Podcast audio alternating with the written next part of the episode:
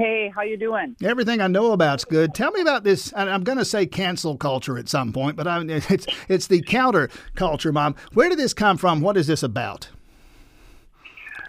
Well, for me, for me personally, where it came from is I gave my life to the Lord at 16 years old. I grew up a farm kid in Wisconsin, and I started to see the second I went to Hollywood at the age of 20, I went on a national student exchange program. I don't know why they call it exchange because no one was going to Wisconsin. We were all trying to get out of Wisconsin. It's ridiculous.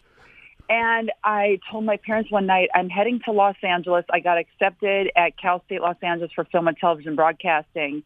And my dad almost had a heart attack because I we never left the farm as kids. We were busy, you know, picking rocks, baling hay, milking cows and I went to two years in Green Bay, but it just wasn't enough for me. I wanted to have an impact in pop culture, find out more about why they had certain TV shows airing, and this is like 20 years ago. You know, when I 25 years ago when I was a kid, and so I moved out to LA at 20 years old, right after my 20th birthday, going over the first, uh, you know, big string of lights and one of the little mountains there on Highway 10, driving in after like 2,548 miles, but who's counting? And I'm like, I've got this. There's like 300 lights right here. What the heck are they talking about? Hollywood's big and I'm going to get lost and, you know, uh, destroyed or taken. And then I go over the second hump of mountains worth of lights and I'm like, I'm dead. What the heck am I doing? I'm not going to make it. There was like miles of lights, but I quickly got involved with film and TV. And while going to classes, I had people saying, hey, if you really want to get into the movie business, you really need to submit your headshot and start getting with agents. And within the first year, I had 20 or so agents, and they all sent me out on different jobs. So for two days a week, I was pursuing my film and TV degree, graduated a year later, right on time, luckily. And the other three days a week, I was immersed heavily in pop culture. And man, did I learn a lot. And it went from Tina Marie Live as just me to then about 10 years later getting married in under a year. The fourth time we met in person, we got engaged and then had four kids in four years right away. and I was no longer just me. I was counterculture mom. I'm like, that's it. We have to fight the battle of what's going on. And it meant more to me when I became a mom.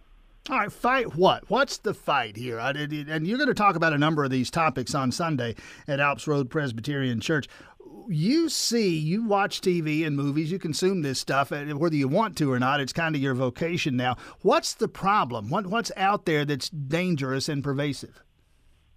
There is so much that's going on that is, honestly, a lot of it should be illegal. The FCC, Federal Communications Commission, has laws set in place to keep our kids safe. The number one problem I had when I went to LA and I saw it relatively early in my career is I would talk to a lot of celebrities while working on set. For example, Brittany Murphy or Brittany, um, yeah, Brittany Murphy on Little Black Book. When I worked with her on that movie set in 2004, she was dead a couple of months later. And now the crazy thing is it's surfacing on what really happened to her on People magazine this week, if you saw that in the store shelves.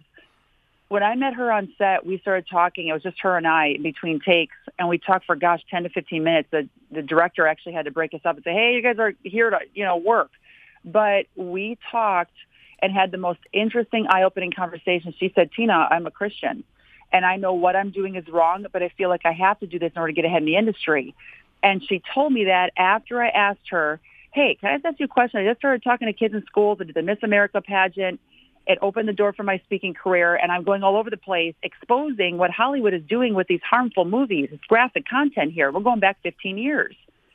And I said, you were just in Eight Mile with Martha, Marshall Mathers. You did sex, drugs, um, those scenes, overdose scenes in that movie.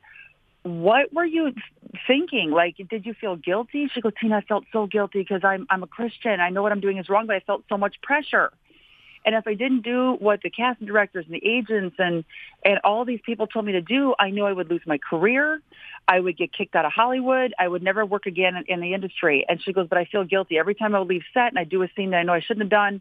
It's leading kids astray. I mean, we had such a good conversation, and I encouraged her. I said, "Steer clear from that stuff." Well, and use your talents that God gave you to glorify Him. He's going to give you the right movies, but you know, if you are feeling uh, convicted that you're leading these kids to do drugs and sex and glamorizing it with no consequences, I said, God will give you the right movie. So we had a great conversation. A couple months later, she was dead, which that's a whole other ball game of what went down there anyway.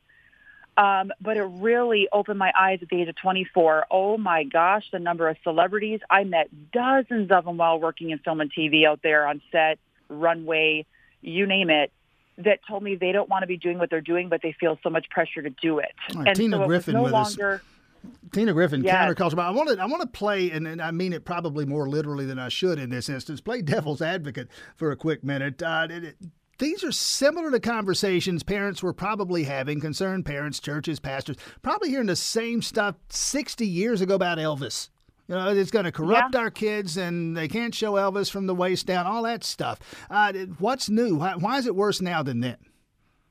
I think the access to technology, number one, makes it worse, but you also have the type of content. I mean, I grew up watching MacGyver, you know, uh, very different from MacGyver to Chilling Adventures of Sabrina. In fact, I worked on Sabrina the Teenage Witch. It was more of a comedy. It wasn't Chilling Adventures of Sabrina today, 20 years later. People, parents think it's a remake. Heck to the no to that.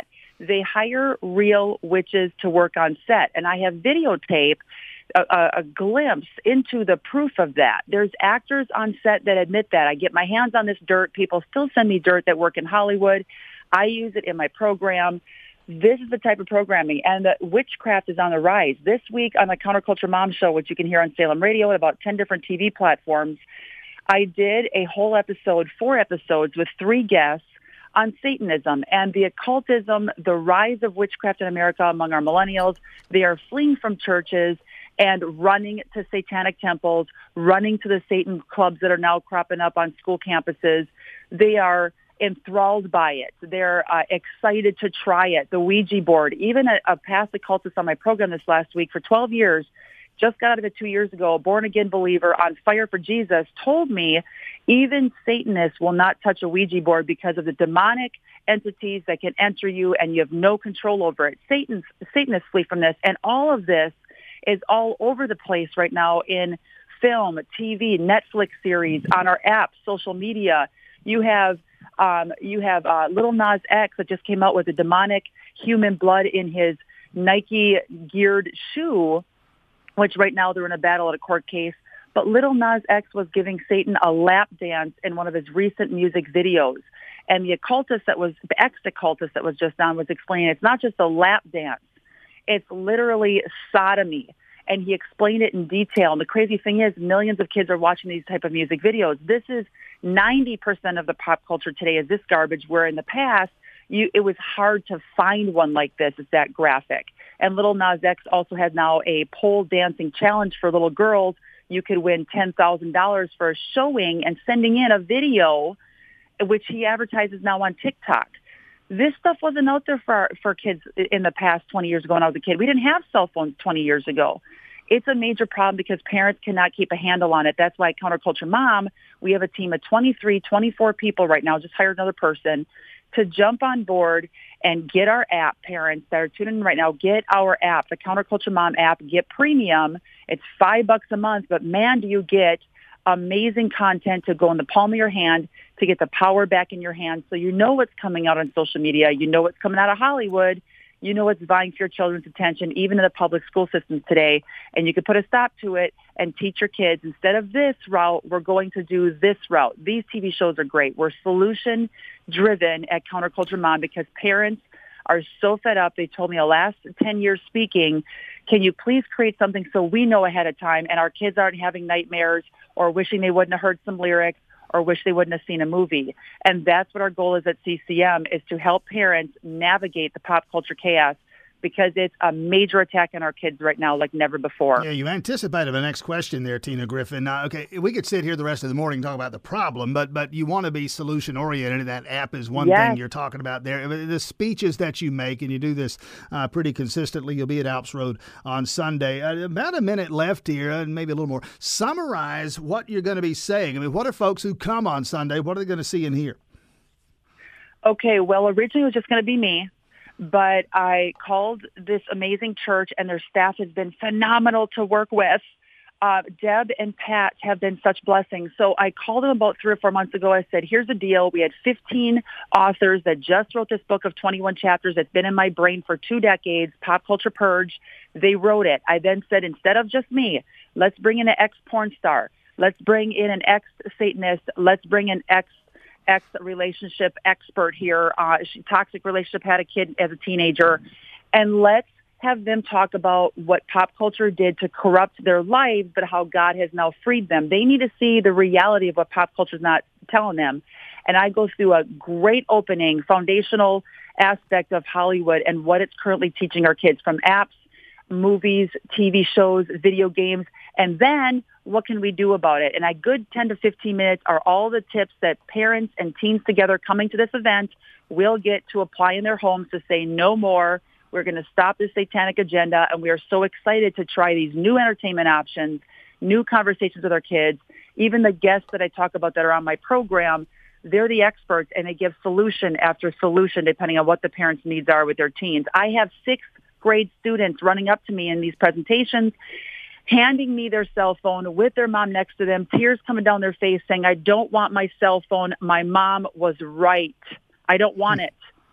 Got a note from if you, if you heard my phone go off just now, it's a note from a listener. Uh, Mary's listening, and, and, she says this. She says, "Praise God, Hallelujah! For this woman's going to be battling with Satan. I will be there on Sunday." Uh, text from Mary. Uh, Sunday is uh, Sunday, two o'clock Sunday at Alps Road Presbyterian Church. It's ten dollars at admission. College students in free. Uh, go to the website. Information there. Again, uh, Hollywood exposed. Tina Griffin, the counterculture mom. we could go on for the rest of the morning here. Fascinating conversation. Great subject matter. Appreciate your time this morning. Look forward to seeing you on Sunday. Absolutely, Tim. Thank you so much. And no, there's not many tickets left. I cannot wait to meet everybody there. Let's do this.